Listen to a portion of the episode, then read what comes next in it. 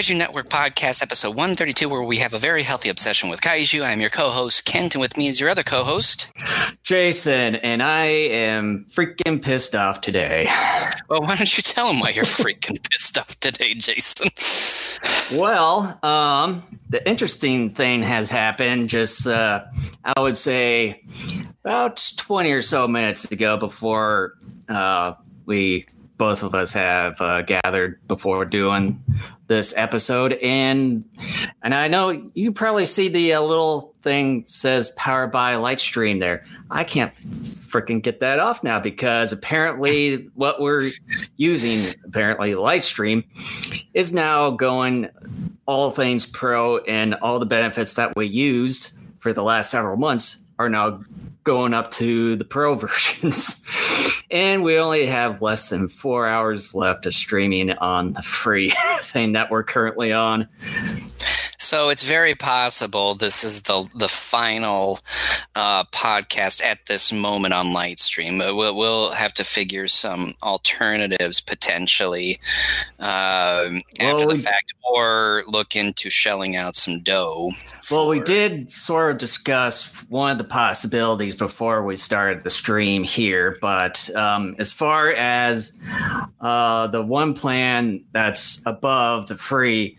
Uh, they do like either monthly or annual, and the annual is a bit cheaper than doing it monthly. Yeah.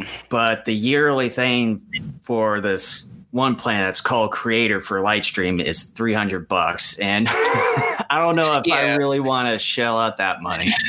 Well, and I've been thinking about I might, um, and I know it's still a decent chunk of change. I'm not trying to poo poo the fact, but yeah. uh, you know, when you do the math, like it's 25 bucks a, a month per year, um, which really, when you do, again, when you do the math, isn't all that terrible. But um, it's just the fact that again, like we've been doing this for free for a decade. You know, we don't have any money coming in. We haven't been doing Patreon stuff. We haven't been doing any sort of fundraisers or selling stuff or anything like that. This has been a labor of love. And so it just seems like anymore, if we find a, a, free streaming service, uh, they they end up eventually, um, you know, it, it, ends up being this kind of hidden free trial period, and then. Yeah it's like okay now give us money. And i'm just like no. And um, well and then and then the other option too but we've tried it i've tried it before on my mac but just n- never seemed to work which was obs and i have for the life of me obs was bs yeah for the life of me i have no idea what was going on. It was mainly the audio part that wasn't going through for the most part. And i literally have no idea the reason why it was doing that. Yeah. So we'll be figuring I, something out. Um, this this could end up being a short podcast, anyways. Um, but we'll we'll keep everybody posted via social media as far as what we're going to do going forward. We just that's kind of our issue right yeah. now. Um, and I and then uh, we've also discussed possibly the uh, the only other alternative route for the next few or so months uh, is just sort of going back to our original way of doing things, not doing thing anything live for the time being, and just going back to Skype, only mm-hmm. doing things audio for the for until further notice. Well, yeah, and the unfortunate thing about that is that there's no video of our glorious faces, and then we can't interact with a lot of you guys live, and that's. But you know what? It's better than nothing, I guess. But um, yeah, we'll figure it out, and we'll just kind of keep everybody posted going forward. So that's about it. Yeah. Um, let's just kind of get into a little bit of news. I'll start first. Um, for anybody who's not aware, uh, Ultraman Orb Origin Saga and The Return of Ultraman recently were released onto Blu ray. And so if you're a fan of Ultraman or, or what have you, or you enjoy uh, some wonderful, fun tokusatsu, um, go ahead and pick those up. They are now available. Yeah, I, uh, I picked up uh, the Ultraman Orb Origin Saga and movie uh, the other, well, just this past weekend over at mm-hmm. Best Buy for nine bucks, which was pretty reasonable. And they also, it's like for the last few or so months, they only just had uh, Ultra Q and Ultraman only available, and they never had the like some of the more recent ones released onto their shelves and everything. But yeah. then just this last weekend, they finally got Ultra 7 and the return of Ultraman on shelves. But um, I'm going to wait till next weekend, which is my birthday. So th- those two will be my birthday gifts to me. Yeah, I purchased Ultraman Origin Saga um, last night while I was talking to Jason because I, I I'm like, have you have you been able to watch it lately? And he goes, no, not really. And I'm just like, I don't know, because I'm not a huge fan of a lot of the more contemporary Ultraman stuff, just because I. I, I just don't think the acting is all that great. I find a lot of the stories a little bit more lackluster, and I think some of that wonderful charm that I love about like the older shows.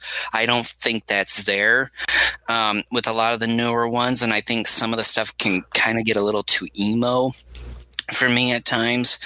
Um, and so I kind of was trying to pick Jason's brain just to see if it was worth it. And I mean, and I've I've seen I've seen the show a few years ago when uh, well, Crunchyroll did that uh, simulcast. Well, yeah, some of these newer Ultraman shows. Well, yeah, like what was it? I think or it was Orb or Geed. Like, well, I was going to try to cover both of them for our end of the year show, and one of them I can't remember if it was Orb or Geed that I sat down to watch the movie, and I remember telling you first of all, again, here we go, my favorite thing about a, a, lot of these new Ultraman things. Like the subtitles, I couldn't read them half the time, and from what I did see, um, it, I wasn't overly excited about it. It just didn't draw me in.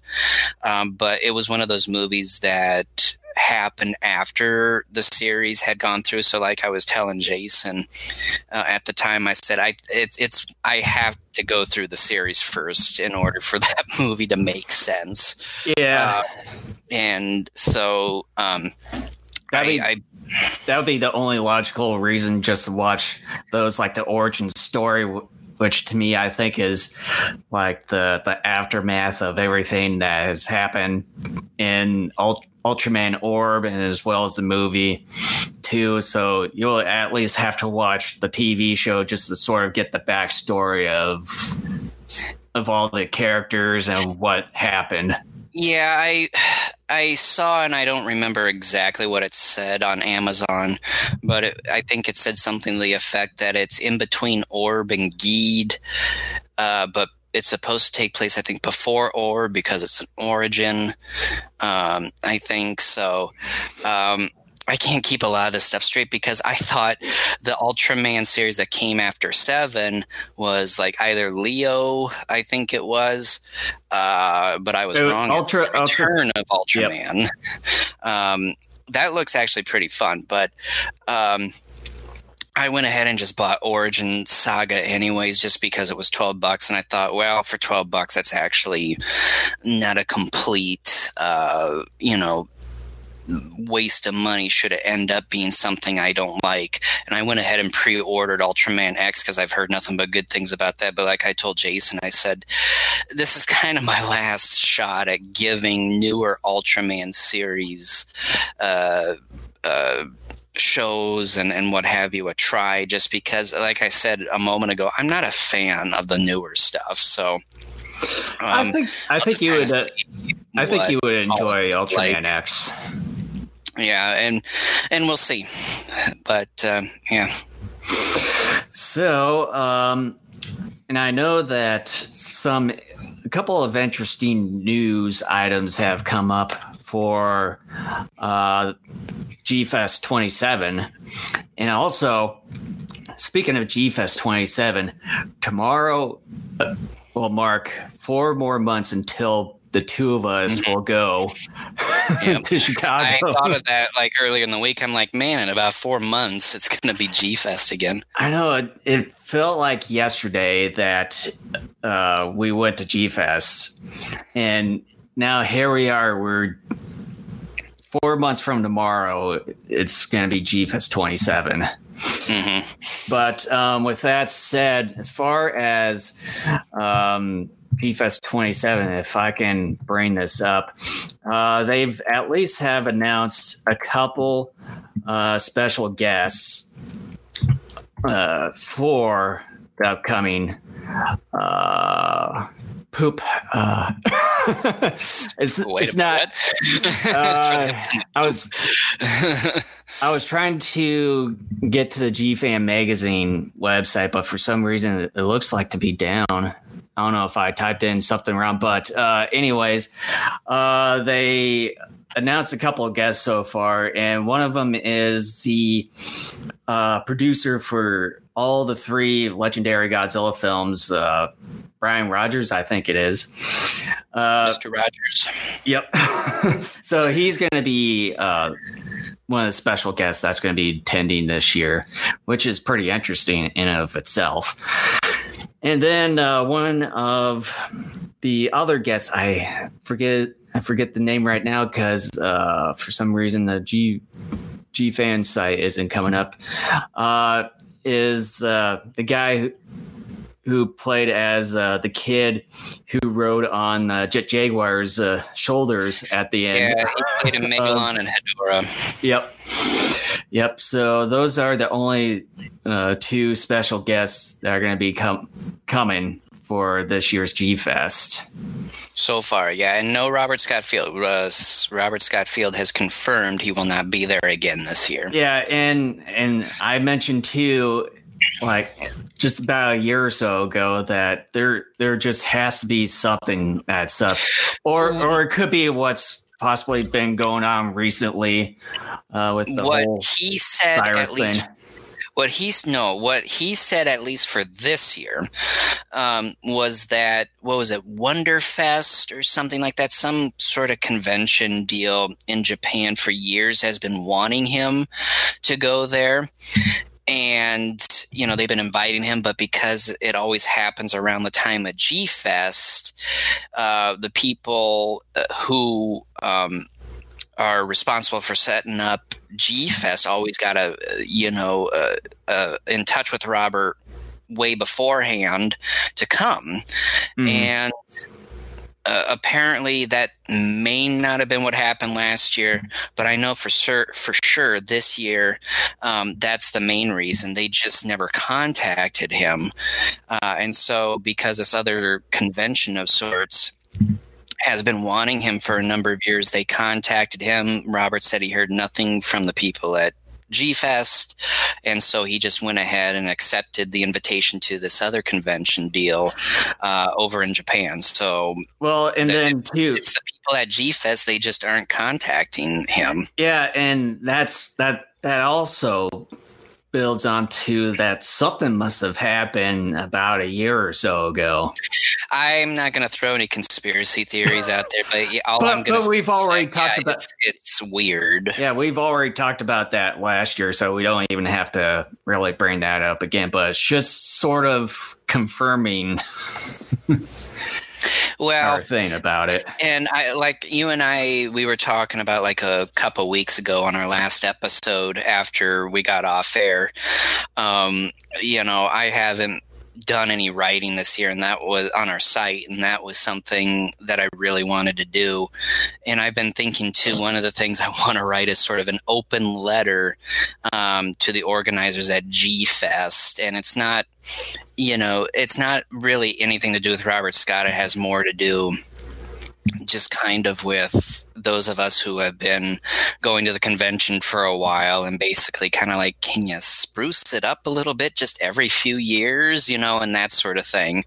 Um, kind of an open letter. Whether or not anybody will read it, I, I doubt it. But I mean, it's just kind of um, one of those deals where it's just like, and I mean, we've talked about it ad nauseum over the last three or so years on on this podcast, where you and I have been flirting with the idea of not even uh, going back certain years, and then we keep going back. But, um, but I do know that this will certainly be my last time for the next couple of years, at least. Yeah, and I and I plan on taking my son with me this year. And I do believe on some level he really would enjoy it, but he's still going to be a little too young, I think, to really appreciate a large chunk of it. Excuse me. And um, I, part of me has even thought like, even if I do bring him and he does enjoy it and he wants to go back next year, yeah, I will consider it. Uh, but I don't know if I will, just because, again, I'm burnt out by it. Chances are there's nothing going to you know, dramatically change uh, to kind of keep things interesting for those of us who have been going for a while yeah. at this year's convention. And I just kind of thought too, you know what, it probably wouldn't hurt for my son just to even wait maybe a couple more years at least, anyways. But then again, though, too, like I told you, I'm just not sure what the future for us here um, holds. And we're still within driving distance to the Chicago area. It's just over three and a half half hour drive from here. Yeah, and uh, for uh, me, isn't too bad. So I mean, yeah, for me, it's uh, double that, at least around six six and a half hours from here. Yeah, and I just, um, you know, and part of me is just kind of like, well, maybe I should just in case, you know, and because I've always thought, well heaven forbid, uh, hopefully this doesn't happen, fingers crossed. If we end up having to move in like a couple of years and we end up moving to where the only way to get here is via plane, sure, you know, I know my wife, she probably would be like, yeah, sure, if you want to go, then go, but it's going to be a lot more expensive because then I got to get tickets and, um, you know, flying's not cheap and and all mm-hmm. that fun stuff. So I just, and I won't be able to probably stay as long either. I don't know, but um, it's there's just a lot of question marks.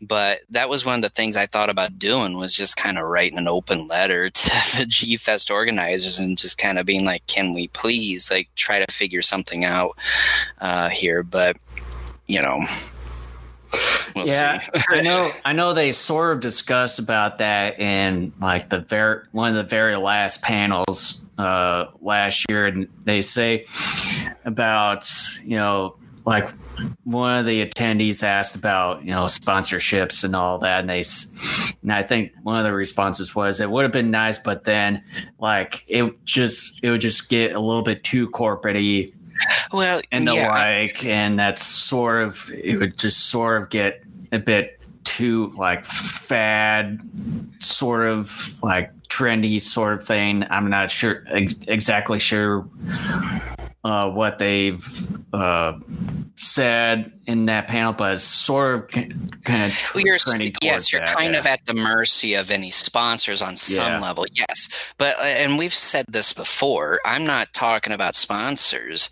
I'm just talking about changing some things up. Yeah, uh, because it's more or less the same thing year after year after year, and on a certain level, that's kind of fine. But I think every other year or two, you need to be trying to do something different. Yeah. Uh, having regular panels is fine, but maybe you need to designate one of those panel rooms for like half a day to a day to doing something totally different and dramatic. What that would be, I don't know. Because I've never been to any other conventions. I don't have any other ideas as far as like what other conventions could, that, what are other things that other conventions do that this one could maybe adopt periodically or something like that.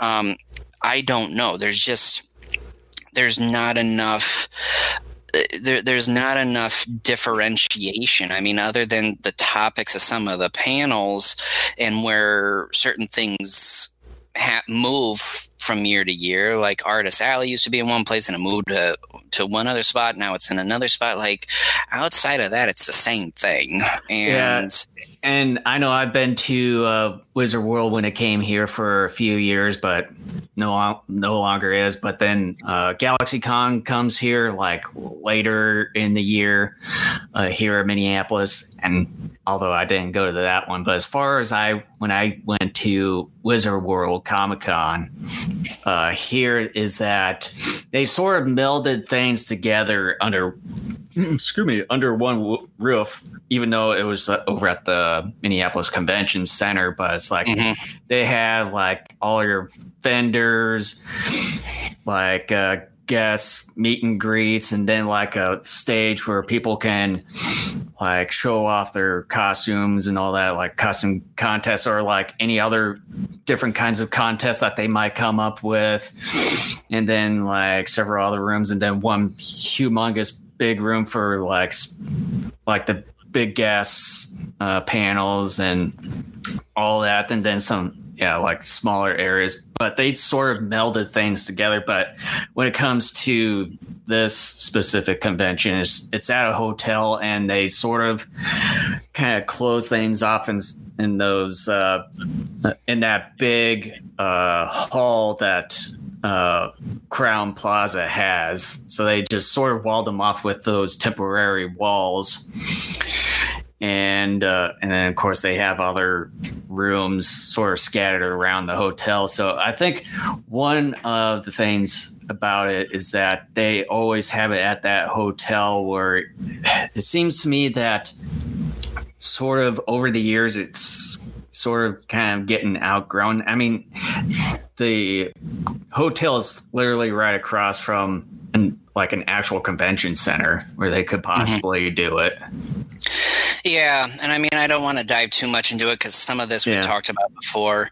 Mm-hmm. Um, but yeah, I just like I'm just going to kind of end my little piece by saying this. I have seen a handful of people already, some whom I've talked to at previous GFest, others who I have seen but never really talked to before at previous GFest, have already said, and these are people that have been going for a long time. Uh, quite a few, at least, have even been going quite a bit longer than we have.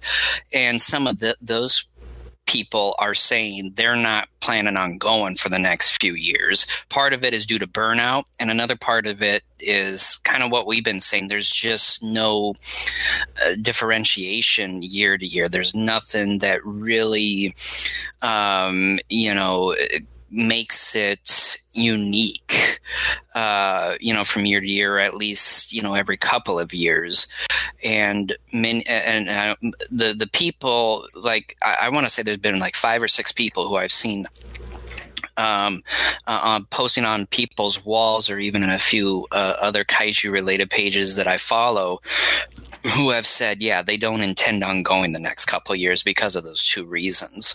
And um, and I and I would argue, look, uh, outside of the burnout, sure, even if something changes year to year, you can eventually get burnout. But I would argue the burnout would be slower if there was something new and unique each and every year or mm-hmm. something like that. And you can't just change the guests all the time. I'm sorry. Like, look, uh, that's not to say I don't like seeing uh, some of the guests. Um, that that's not what I'm saying, but that that's not the entire convention. Um, yeah, it, it, it's not. And I love Akira Takarada. I love seeing the guy, but he's been coming on average almost every other year since we've been going. Well, and it's I, like, okay, sure, every year some new people come into the G Fest and I've never gotten to meet them before, but like almost when you're bringing in someone like that almost every other year, there's not a whole lot of new material because they talk uh, they, they tell a lot of the same stories that most of us have heard before. And you go to g-fest you know we've been going for eight years. This will be our ninth year this year.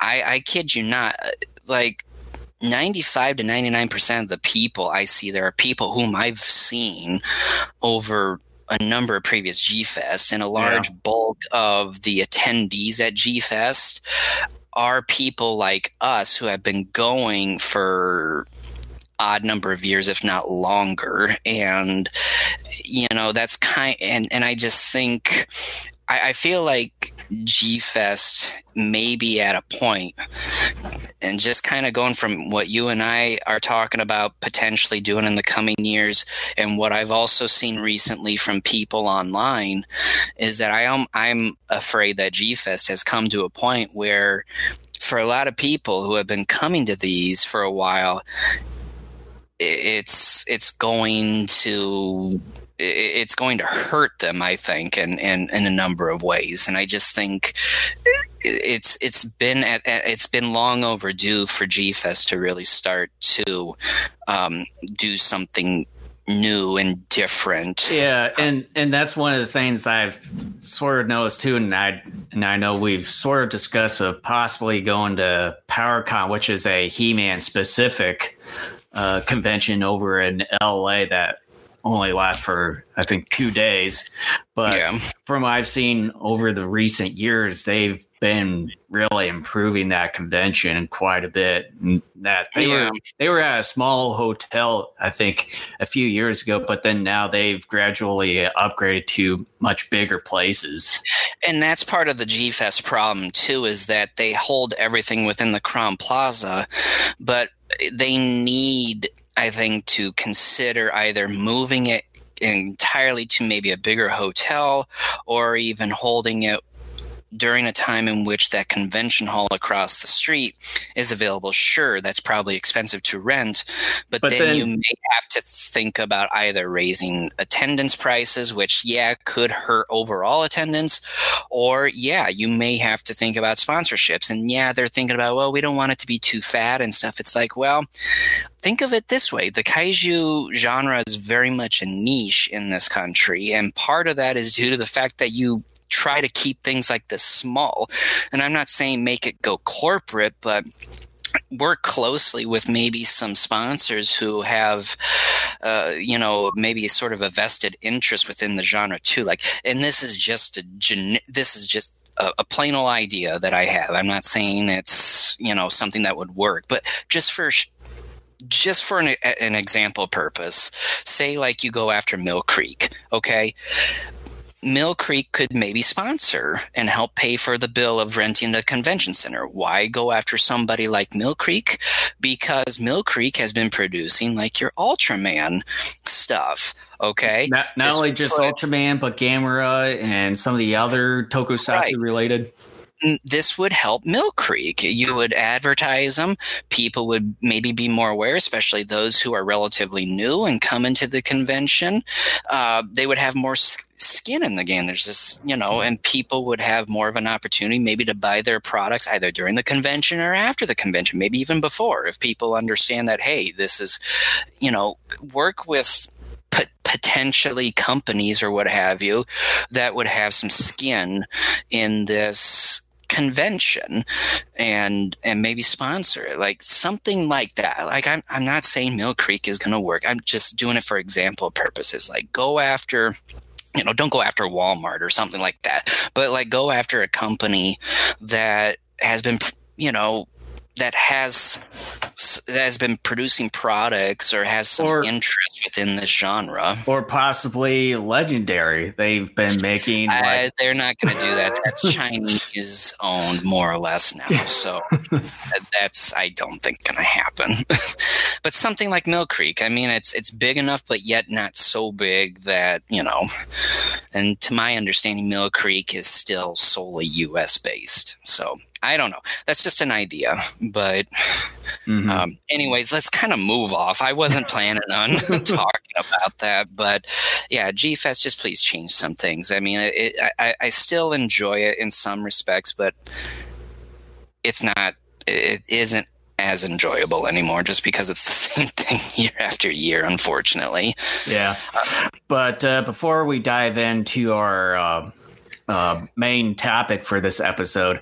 I just want to uh, make aware to those that if you haven't subscribed to us today on YouTube, uh, make sure to hit the subscribe button down below and also the uh, notification bell icon to get the latest updates. And and I know that we discussed about this earlier, but um, for the time being, we won't be on some of the multiple streaming networks right now, such as Twitch, DLive, and or Periscope. So we're going to only be on YouTube for the time being, or possibly we're not going to be live on YouTube for the time being, uh, depending upon our little situation that we're dealing with right now. But uh, we're we're available, however, on the uh, following podcast networks such as Apple Podcasts, Google Play, iHeartRadio, Spotify, and uh, TuneIn. And uh, you can also uh, follow us on these uh, social media networks and just search for Daikaiju Network. And we also have a website too, at daikaijunetwork.com. So. All right. So, this episode, we are going to be discussing 1962's Gorath, directed by Ishiro Honda. Uh, before I get into production releases and a plot overview, I want to say um, coming into this, uh, Jason and I are going to have a little bit uh, different perspectives on this movie.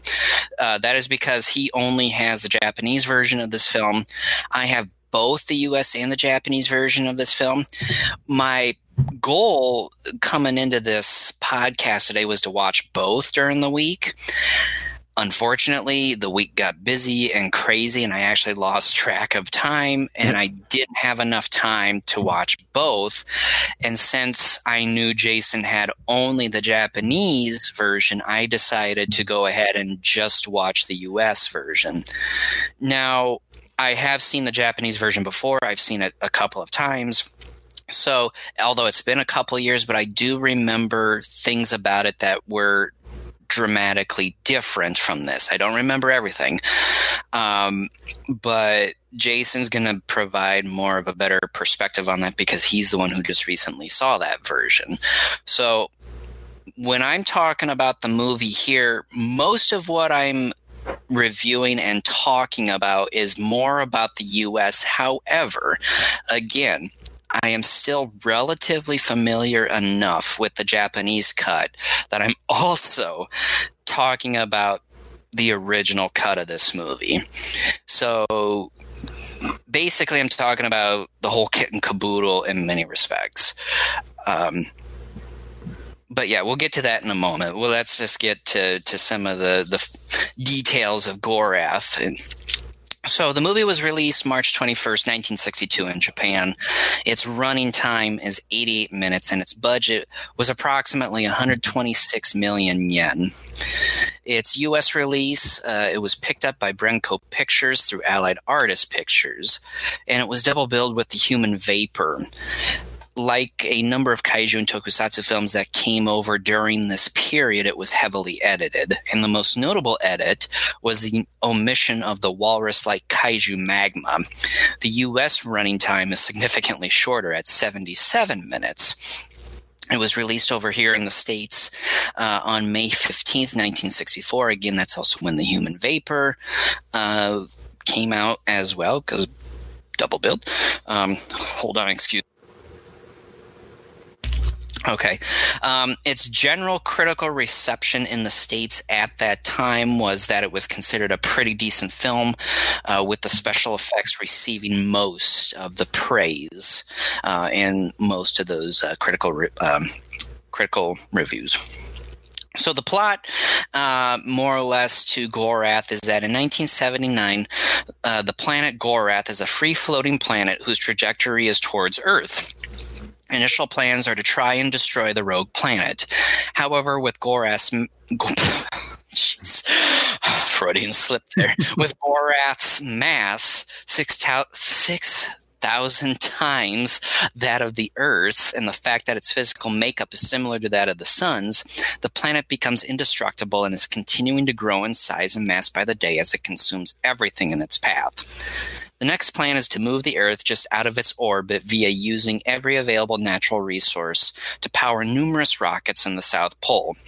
The plan succeeds, but due to Gorath's trajectory and the fact it continues to grow, the planet gets close enough to Earth to cause massive tidal waves that flood many coastal areas.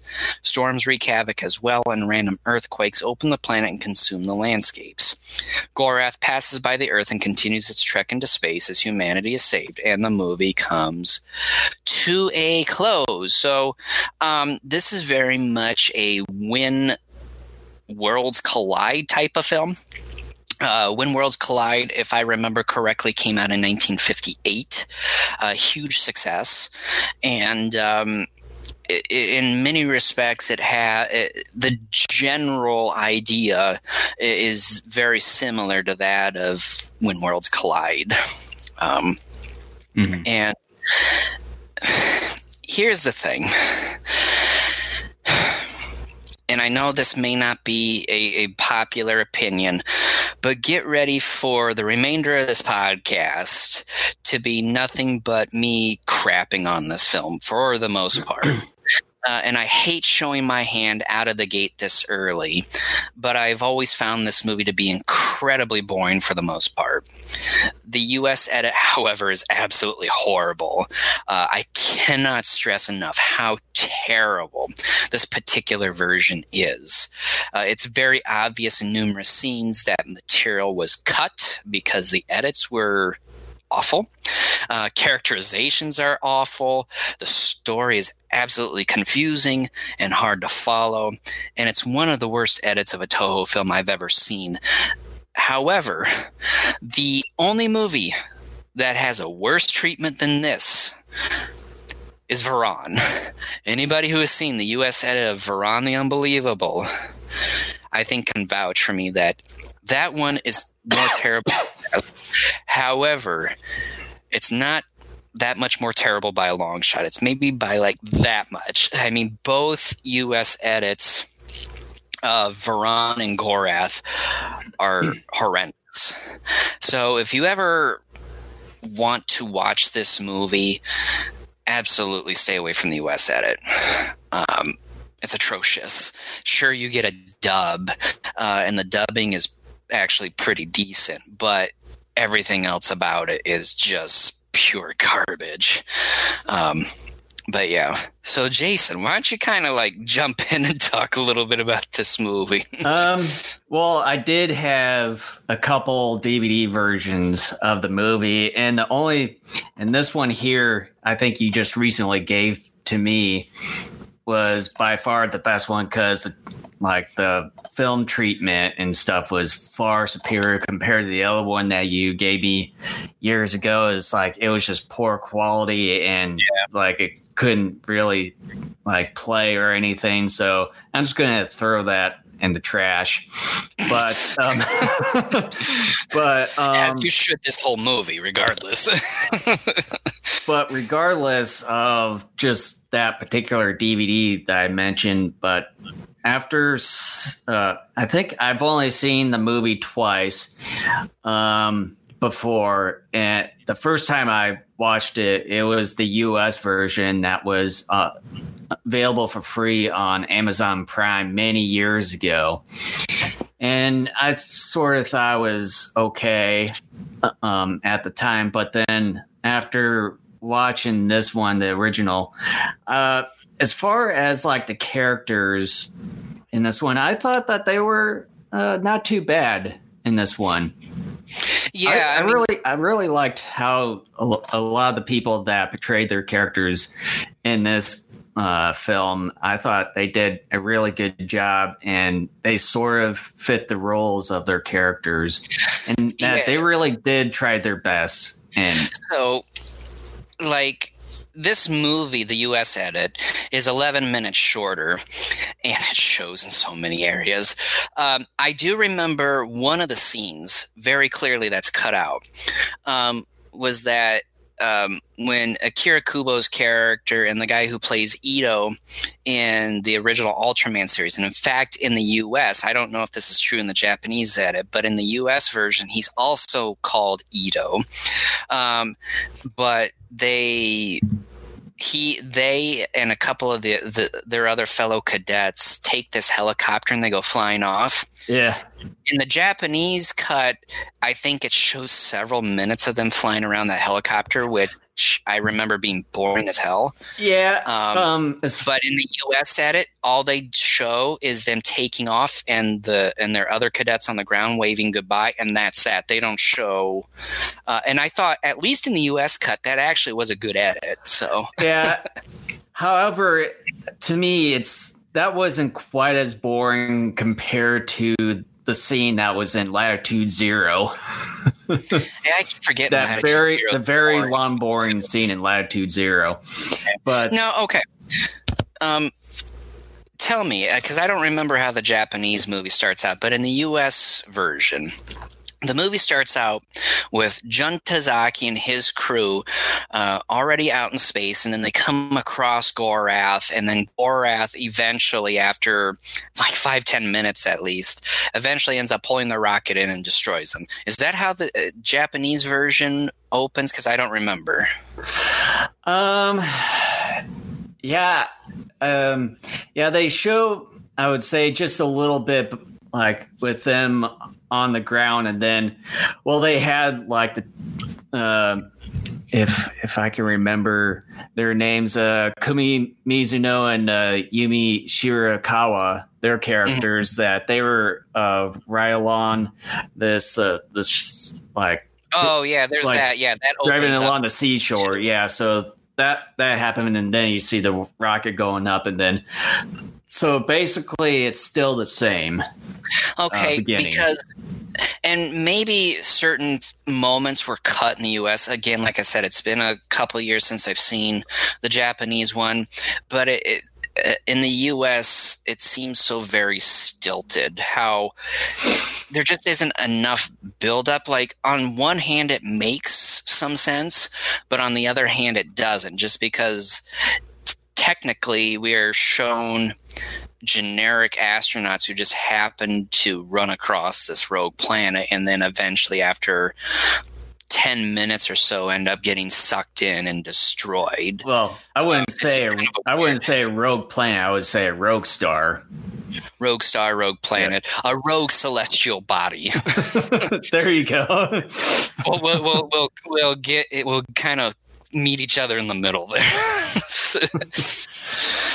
but um, yeah, as as far as the overall thing, as I've watched the Japanese version, to me, I would say the Japanese version w- would be far superior than the U.S. version that I've seen many years ago. I would pre- actually prefer prefer that one, but as far as as I go, um, after watching this movie, I think I think it's not too terribly bad of a film in a way. I think with how the Japanese version goes, to me, a lot of stuff made much more sense. Yeah, and and again, I, if I wasn't clear enough starting out this discussion, I want to take this moment to be perfectly clear in that. Um, I will say it this way. Again, stay away from the US edit. I mean, it is atrocious. Like, there's nothing redeemable about the US edit other than if you, like, with an, uh, an absolute passion, hate subtitles. Like the only good thing about the US ed is that it's dubbed. That's really about it. Um, but I do remember that the characterizations were a little bit better in the Japanese version. The story does make a little bit more sense in the Japanese version.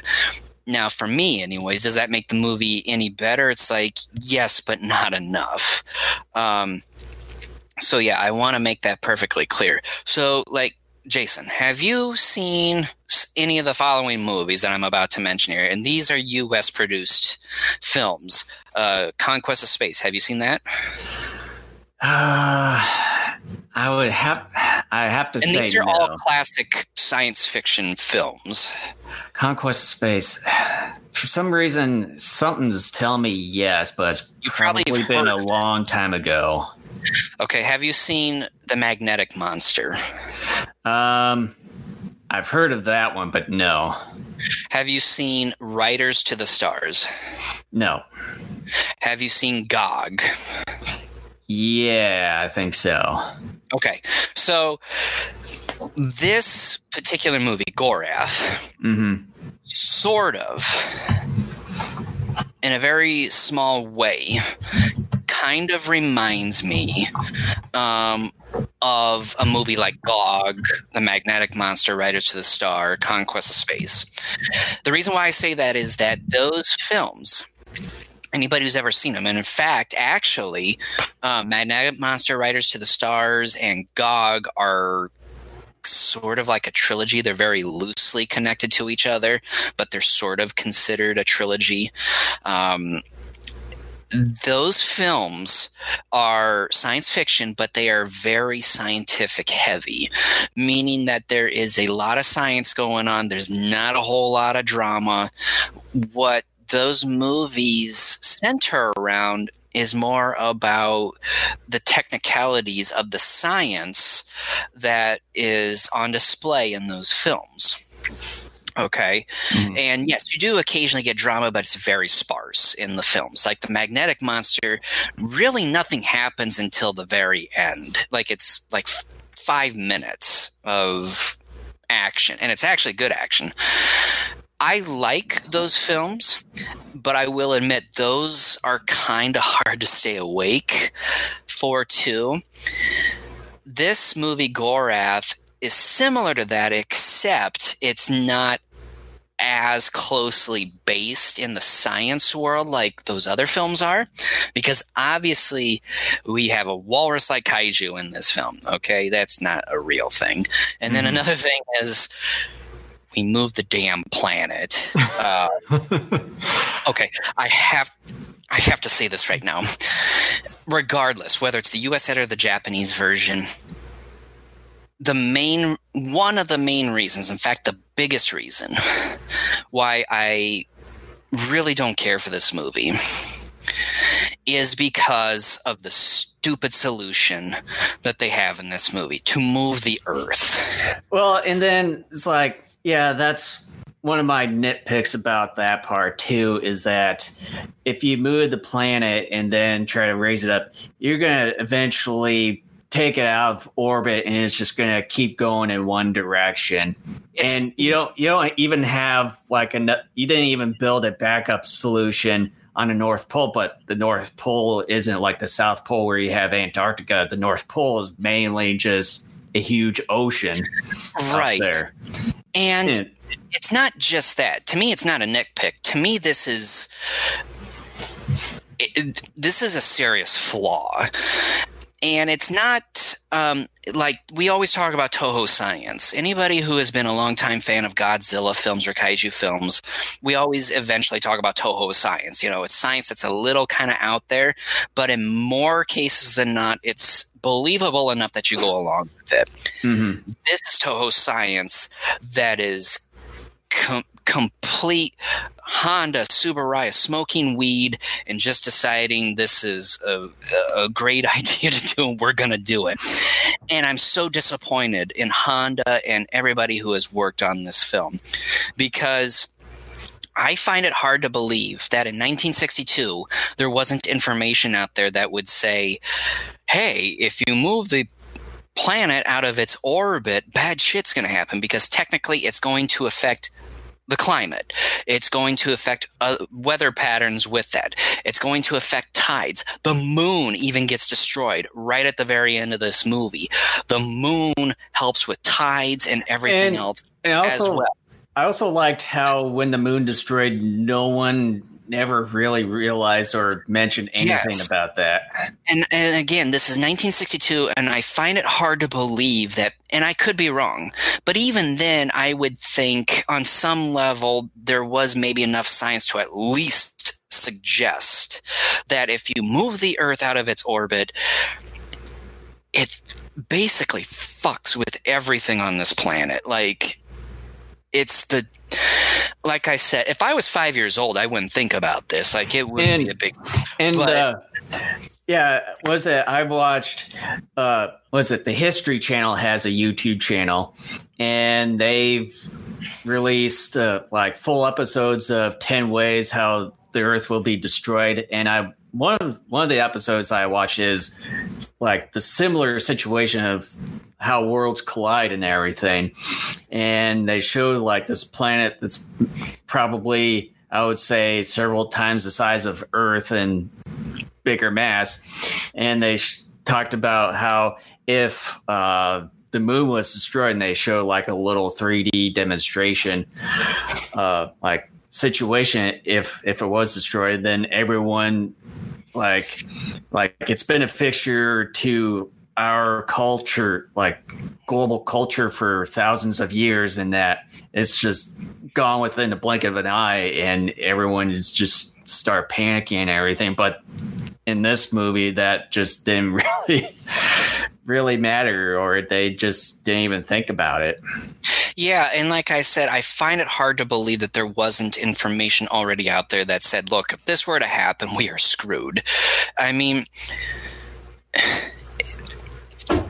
like I said, my suspension of disbelief can go far, but it got destroyed. Like, my suspension of disbelief got drugged, beat over the head with like a bricks, uh, you know, and then just drunked up. I mean, it just I I I'm like I told my wife yesterday when I was talking to her about this movie. I said that is the dumbest thing I've ever seen in the history of films. And I've seen a lot of things and like I told her I said it what makes it even worse what makes this whole idea that they put in this movie, this whole solution to solve this Gorath problem, what makes it worse is that it is this movie is made by a lot of the same people especially the anchors of this film,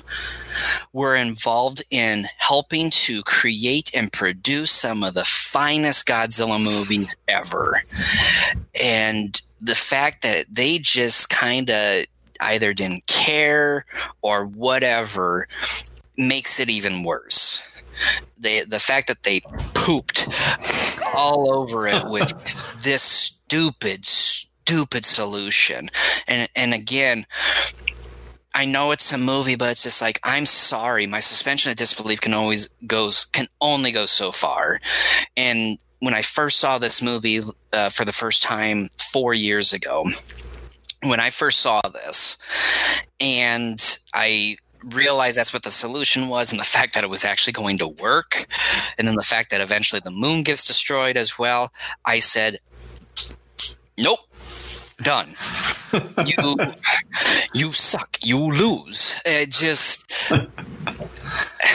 and it and like I said, the fact that it's produced by Honda, Tsuburaya, many of the other people have worked on Godzilla films, you know, for a while there in the Showa period, and the fact that this same crew is responsible for producing some of those finer Godzilla movies makes it that much worse, in my opinion, because it's like I mean, look, we're all entitled to have bad days and bad pieces of work. In fact, I think this is one of Honda's worst films.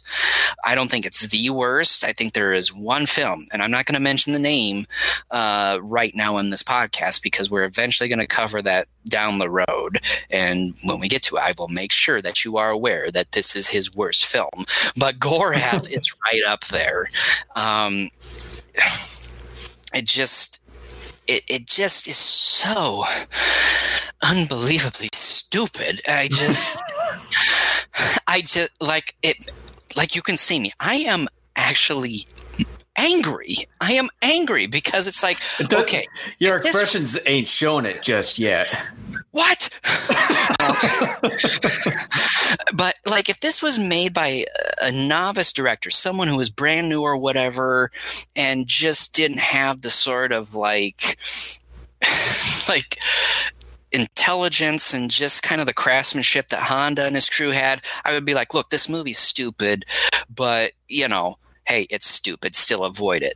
But it makes me even more angry that respectable artists and creatives like Honda, Tsuburaya, and all these guys who also help make some of the best Godzilla movies during the Showa period, if not in the entire franchise.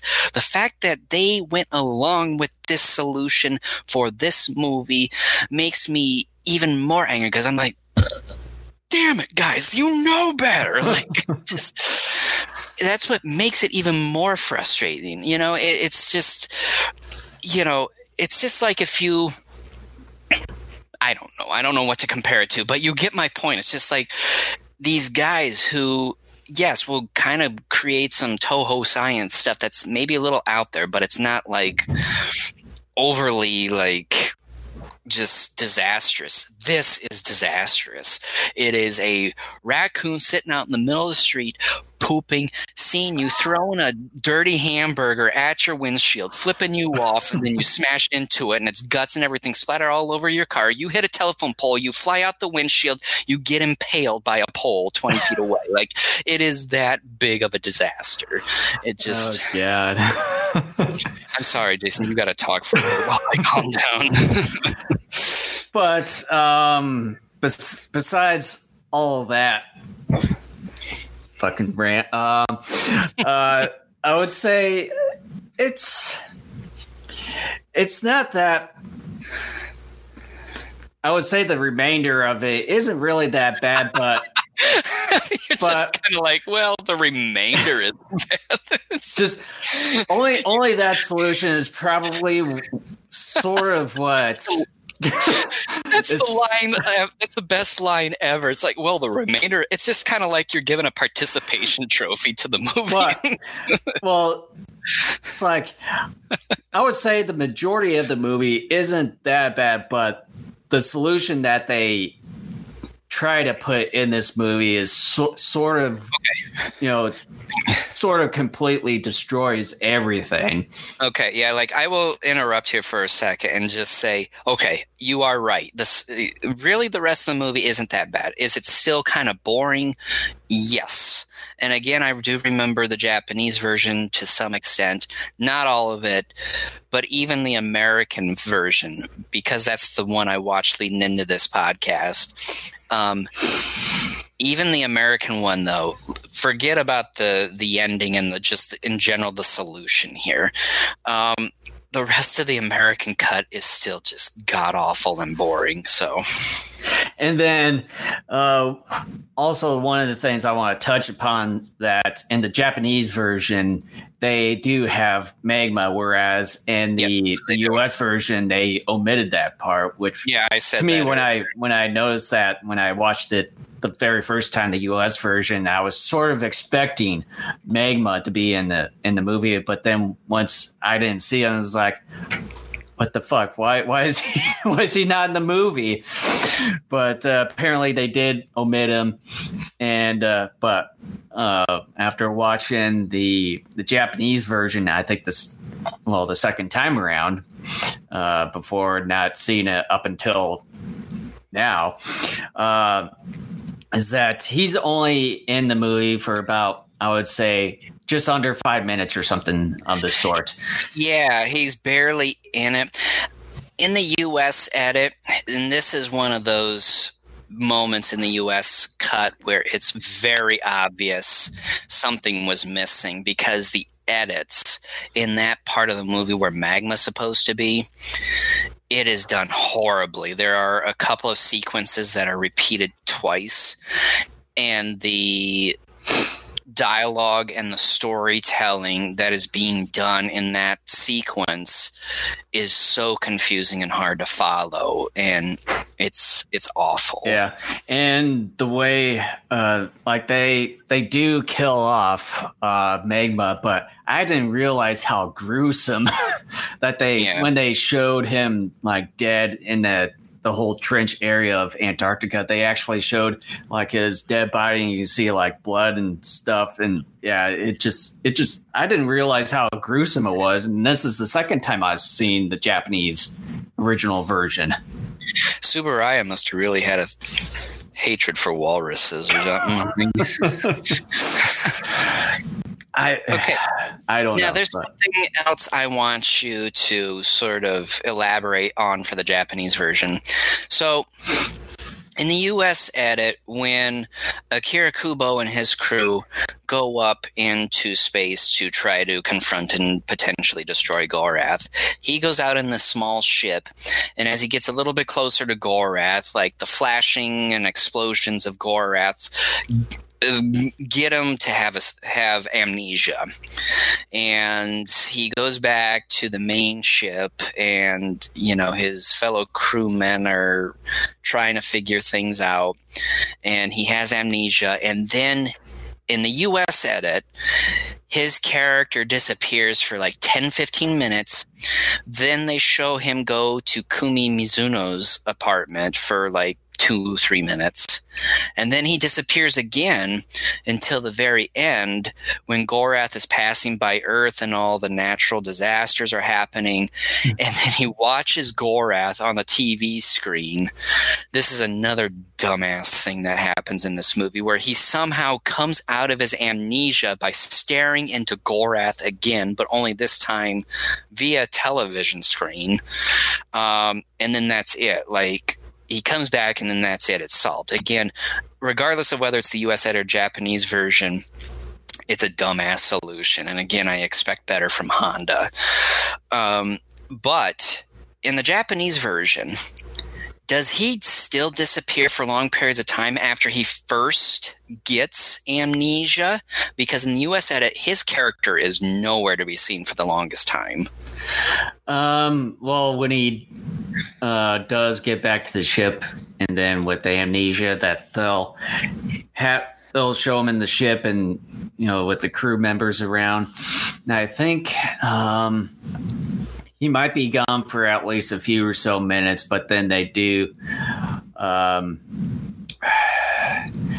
yeah, I think. Now I think probably the next time you do see him was at uh, Kumi's uh, apartment, but then after that they'll have him over at the one gal's place. Um, towards towards the end, and then he'll look at the screen, then sees all the like the flashes of light, and then goes and uh, okay. goes like passes out, but then wakes up and then is back to normal. So you're confirming my worst fears in that, regardless of which version you watch, it's a complete and utter failure. um, boy, that's disappointing. But I know, like beforehand, you'll see him quite a bit as himself, right up until he uh, like passes out and then right, like, yeah, gets amnesia. Yeah, but I didn't know if there were more scenes of them like trying to work him out of his amnesia in the Japanese one because, like I said, I don't remember everything from that. But I just was like, this can't be right. Like they had to have cut out at least one or two more scenes of him because this just makes no sense uh, if, uh, in terms of how they handled it. Like, it's just, you have to watch it because it's poorly handled, like a lot of things. However, I'm going to start talking about the one really good area of this film, and I think it deserves an awful, awful lot of praise, and that is the effects work. I think the miniatures, the sets, the many different working parts, um, with like the machinery and everything, how the models look, um, the effects work in this movie is absolutely fantastic, and I will go on record saying it very well could be Tsuburaya's best. Mm-hmm. Uh, yeah, I, I really enjoyed a lot of the visual effects, and I really liked how they made Gorath uh, the way it was. The only gripes that I did see in it was like one of the scenes where uh, uh, Akira Kubo's character and then Ito, where they were in that uh, little chamber, just you know, uh, floating in zero gravity, and there was one one of the shots that you can definitely see strains attached to Akira US Kubo. edit because my US edit, like the the quality of the the video is not good. yeah. Well, at least this one that I got is really good quality, but like you can definitely see it plain as day. And then one of the shots too with Gorath, you'll see like at least a couple strings attached mm-hmm. to that as well. That's that's the like the only things that I I noticed. But other than that, uh, I really like the the matte screen uh, matte screens and also the matte paintings uh, for that matter, like for the background scenes. And it, it, like a lot of things really uh, melded well and yeah. get like like you have some of the miniatures going by, but then you also have like actual people in front or like even machinery too. I saw some like one of the shots that had like actual machinery blended in with like miniature machinery. It looked like like it was part of it. Yeah, and I mean the effects work is just spectacular. The miniatures. One scene that I I forgot about and was really impressed with, and it's an animation, um, is as Gorath's passing by Saturn. Oh yeah rings of Saturn like gradually just kind of come apart and then start floating towards Gorath as it's coming cl- like that. It, and it's just this animation, but how it's animated, it's so fluid and it looks so realistic. Uh, I really like that uh, mm. moment as well. Yeah, and then they also have like I think Halley's comet or just like a, any other ordinary yeah. comet in there too. And I like how once it impacted the like this little t- tail trail uh, mm-hmm. just disappears. Yeah, because everything's getting sucked in. This thing's got it's getting bigger, but its mass is also uh, just incredible. Mm-hmm. Um you know how Honda, like his ideology is that of being a pacifist, and that in a lot of his movies, he tries to work in the countries of the world coming together to solve a greater problem. If there was a movie that I think really captures that ideology of his, it's this movie. Um, because all of a sudden, you know, kind of once Gorath is discovered and they realize it's on its way to Earth, like the world literally stops and they come together to solve this. And I think this movie is from a Honda ideological standpoint, the quintessential Honda film in mm-hmm. terms of portraying uh, that type of ideology that he's that he embraced and is very well known for. Yeah. Yeah, it, it really does. And it obviously shows within this film. And I think a lot of the films, but it really does show in this uh, film for Gorath. It, it just like just you you see tons of nations like in the when they were at the United Nations, you see a bunch of nations uh, there, and you see a lot of uh, other foreigners within this movie too that play a role as scientists and everything. It, yeah, it, it really shows in this movie. Mm-hmm. Um, if you don't have anything else, I'm actually ready for final thoughts and a rating on this. Yeah, I don't As if really. I, people don't know what I'm thinking. I I don't have anything else. I mean, it's it's one of those sorts of movies. Just like just trying to figure out what the solution is and trying to avoid uh, the planet getting destroyed by like yeah. a celestial body. There you go. yeah, well, and that I came into that issue when I was writing my notes up and everything, I realized there isn't much to this. It's not like a kaiju movie um, where you can go through and talk a lot about a, the different moving parts, so to speak. Um, here, it's basically like a couple of bare bones things that you talk about, and you know, it's like, for example, three or four things, and then after that, it's like you really can't go anywhere else. yeah.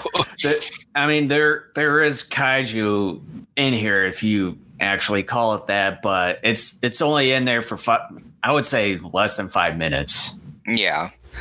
Uh, who wants to go first for their conclusion and rating? Uh, I would say you go first. All right, so buckle up. This is kind of a longer one. It's longer than the plot synopsis I gave earlier. Uh, and be prepared. Be prepared for a lot of venom to be thrown at this film. Gorath is a movie I've always had a hard time enjoying. It's sort of similar in vein to such American productions as Gog, The Magnetic Monster, and Riders to the Stars. All of those movies have wonderful productions but are a bit bland in demonstrating drama. However, those movies have a bit more entertainment value than Gorath, as they don't introduce such preposterous ideas like moving the Earth out of its orbit. This one idea slash solution is what really kills the movie for me, regardless of which version I watch. I'm all for Toho science and any other fictitious forms of science uh, f- filmmakers want to bring to their films. But this is beyond ridiculous, and I'm deeply disappointed in Honda and his crew for going along with this stupid idea. I find it hard to believe that people wouldn't have known in 1962 that the idea of moving Earth out of its orbit would not affect the planet. It's lazy and dumb. In the US edit partly due to its shorter runtime, the conclusion comes all too quickly and easily. The, then the final 10 to 15 minutes involve boring cave-ins, which the magma kaiju was cut in this version, and Akira Kubo's character Tatsu coming out of his amnesia by staring into Gorath through the television screen. This method was how he got amnesia in the first place. Again, things are solved quickly and undramatically. It's a shame to see such a great cast by and large go to waste in a story that is so lazy, dumb, and devoid of any real substance. Eiji Tsuburaya's special effects are the only reason why anyone should see this movie. The effects are numerous, intricate, expansive, and incredibly detailed. I'd argue that this could be his best work. I would advise people to stay completely away from the US edit of this movie. The Japanese edit does a better job of telling a more cohesive story, but the entertainment value isn't much better, and it's obviously still going to suffer from the same preposterous solutions of how to approach the threat of Gorath colliding with the Earth. With this movie, by and large, being a clone of sorts of When Worlds Collide, I would have thought that the solution in this movie would have been the same, if not similar to that movie, which was building a large craft to transport as many people off the planet as possible and to settle on another Earth like planet. That conclusion, while still in some degrees a bit far fetched, is significantly more believable than moving the Earth out of its orbit. It's more grounded in reality than the solution this film proposes. With all that said, I wouldn't recommend Gorath other than to see Tsuburaya's fantastic effects work. It's a shame because this movie had a whole lot of potential to be exciting and fun. It is none of that. It's lazy and utterly disappointing, especially since it's produced by a crew that has made some of the finest and most entertaining kaiju tokusatsu films of all time. It isn't Honda's worst in the genre. We will cover that at a later time on this podcast, but it's certainly up there with his worst film obviously it's a pass. well, for my overall review with Gorath, after watching the the original Japanese version, I think it's. I would obviously say it's many years better than the US version by far. But um, the overall story, it's it's okay. Um, I would say the cast in this uh, film is really good. They tried to really do their best and try to at least hold up the movie. And the visual effects miniatures are just really, really, really good. But as far as the solution of how they try to avoid uh, colliding with Gorath, I, I just think it really just sort of ruined the movie and just and just sort of like can't I just I have a certain tolerance when it comes to certain dis, disbelief and, and stuff. And like trying to avoid by you know moving the earth uh, out of its normal orbit but then once Gorath passes how the hell are you going to try to get the Earth back into its normal or- orbit? You can't because you have, you know, solid footing in the South Pole with Antarctica, but then as far as the North Pole, there's nothing there but the ocean. How the hell are you going to construct another versions of like the rockets that you've done in the South Pole? But you can't because of the damn ocean that's up there it's like you're basically going to be floating out in space and going out of the solar system, and you're basically effed both ways in, in this situation. And then and they're and they're just like, no, shut up, Jason. You're not supposed to be thinking about that. Everything's hunky dory.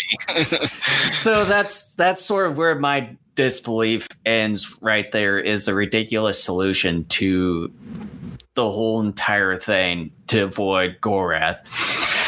But um, on that note, I would say besides that part, the rest of the movie technically isn't all that bad, but I'd say it's not quite as exciting compared to some of the other movies that we've seen that were made by some of the same people. So with me, as far as the Japanese version of the film, I would have to say a rent, but at least something that probably shouldn't see for, for, for at least once in a while. If something, if you feel like watching a movie and just maybe want to smoke something. I don't know. And, yeah, I would say go go for it. Seriously, especially if you just want something that's so ridiculous, like just melting your brain, sort of effed up theories or something like that. Go with this. I I just realized we should have a fourth um, uh, rating uh, for our movies. What is that? And this technically would be considered worse than a pass, and that rating will be called participation trophy. it's a movie, and here's a ribbon for you know being a movie. that's like about it. That's what this movie is. It's a participation trophy. It's just like yeah, you exist, and that's about it. but I would say when it comes to the Japanese version, it's at least a rent. Something that you could possibly see once in a great while. Because the last time I saw this movie was probably several years ago. Uh, probably on our, I would say, third round or fourth round of going to GFest. That's probably the last time I saw this movie. And so I, I guess, and I thought about this a little bit yesterday after I got done watching the U.S. movie and was doing all my notes and stuff here. Um, I thought to myself, okay, like I still remember a decent portion of the Japanese film, and I even thought to myself, okay, it's it's very obvious I hate the U.S. version, and that in general, um, you know, again, the solution being the same in both edits of the film, and the fact that that is, you know, that's dumber than a bag of utensils. Um, I just thought to myself, okay, what if I did watch, have the time and watch the Japanese cut? Would I still consider the film as a pass or a rent? It would not be um, a buy, guaranteed. It would not be that high. Um, and I thought to myself for a while, I'm like, well, you know, the characterizations are a bit better in that movie, not by a huge margin, though. Story is easier to follow um, in the Japanese cut. And then I thought to myself, okay, the solution's still there, which is a huge thumbs down, regardless. And um, and then I wondered too, what about the entertainment value? Would that be any better? And I thought to myself for a moment, and I'm like,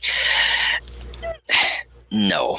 And so if if I, am giving the Japanese cut myself even a pass, it, it's sort of for me sitting close to that that marker of maybe barely being a rent, but I just am like, you know, there's still in my opinion, not enough there to get it over that line into rent territory. Um, so yeah, I would say the Japanese. If we did the four rating system, I would have the U.S. edit be a participation trophy, and I would have the Japanese one be a pass. Understandable. Yeah, can't complain. Um, and so, with that, we're going to conclude the podcast. Thank you so much for listening or watching wherever you are viewing or listening to this. Um, we're not sure. Uh, Jason and I will talk off air here in a moment about well, and then whether, whether or not we're going to do anything the rest of this month. And then, regardless, we're going to let everybody know what things are going to be like on social media. Yeah, and sadly, we didn't see uh, our regulars for today. Especially, you know, we we did have a thing scheduled, but then after this whole situation with Lightstream that just came to light, just before we started uh, the episode here, it just sort of I, I guess just sort of ruined everything. So uh, that's that's at least understandable. Way to go, Lightstream. so yeah, uh, we at least for the time being, we don't quite have a solution right now. So that's probably going to have to be discussed. Uh, I would say once we get done with the episode, although we did sort of say some of our solutions, but we don't have one pinned down just as of yet. Nope. I'm um, going to be checking out uh, some software, hopefully, uh, over the next week or so. Um, so that may be a possibility, but I, like I, I got to check it out first. Yeah, but if if like to I'm talking to you, Kent. If everything just sort of seems a bit easy at one of the th- software that you might be looking into, just uh, let me know, and I can send you some of the graphic assets here and it here and there, just sort of possibly build some. Uh, I don't want ass graphics. I said assets. oh, asses? Well, oh. not quite what I said, but but um, yeah, and then of course, I got two assets for Lightstream. then, of course, uh, early next month will actually be our 10th anniversary. Mm-hmm, that's uh, right. Our actual 10 Already, years. man. I remember I when it was January, we're like, oh, it's like several months away. But, and you know, yeah. it's going to be a while now. Here we are. We're ready. Yeah, to- so we should have, so we should, uh, once we get off, maybe talk a little bit about if there's maybe some special thing that we should uh, like bring up or talk about, uh, that sort of thing. So, um, well, I will tell you who I'm not inviting to that party, and it's Lightstream. well, we'll see how many hours we have left uh, after we get done here because as of right now it says we have less than four hour four streaming hours left. So uh, hopefully that that'll catch that in anyways. Yeah but but it shows like a little bar up here but it's not doing it real time. So uh, once we get done and then uh, refresh and everything, see if it actually does refresh and see how much we have left after this. But, but yeah, other other than that, yeah, thank you for watching, and then also make sure you go to uh, YouTube, and if you haven't uh, subscribed to us yet on YouTube, make sure to hit the subscribe button as well as the notification bell icon to get the, the latest updates from us, and as well as uh, follow us on, uh, for the time being, the podcast networks such as uh, Apple Podcasts, Google Play, uh, iHeartRadio, Spotify, and TuneIn. And as far as the streaming networks, I would say don't worry about those for right now. Uh, completely ignore those for the time being, uh, especially with our situation uh, for right now. And then as far situation eventually and then as far as other social media networks, uh, you can follow us there at these following networks and just search for Daikaiju Network. And as far as our website, you can find us over at daikaijunetwork.com. So what's so funny? I just thought of a merchandise idea that I will tell you off air. but, well, yeah, well, I know that we've sort of discussed about uh, some merchandise, and I and I think well, I might have showed you showed you this one website that can uh, actually print T-shirts on demand. If not, I'll have to definitely show that to you. But uh, as far as like yeah, as merchandise, I know we talked about it, but we just haven't really fully fledged things out. Because I know, like you've uh, mentioned to me when we were at GFest last year, that uh, a couple and like a family that came up to you when you were going to our room yeah. and stuff that they said, "Oh, we." They wanted my ball cap. Yeah, and everything." everything's like, well, we don't technically you know sell anything right now. We just sort of print things specifically just for the two of us just sort of promoting our podcast. That's the only thing that we've dealt with so. Other than yeah. that i've got nothing else. Well thank you so much for listening or watching and uh, we'll just kind of keep you posted uh, in the next week or two as far as kind of um, uh, future shows and kind of uh, what the what the plan of attack is for when we do at least the next show. All right. Well, take care, everyone. Godspeed.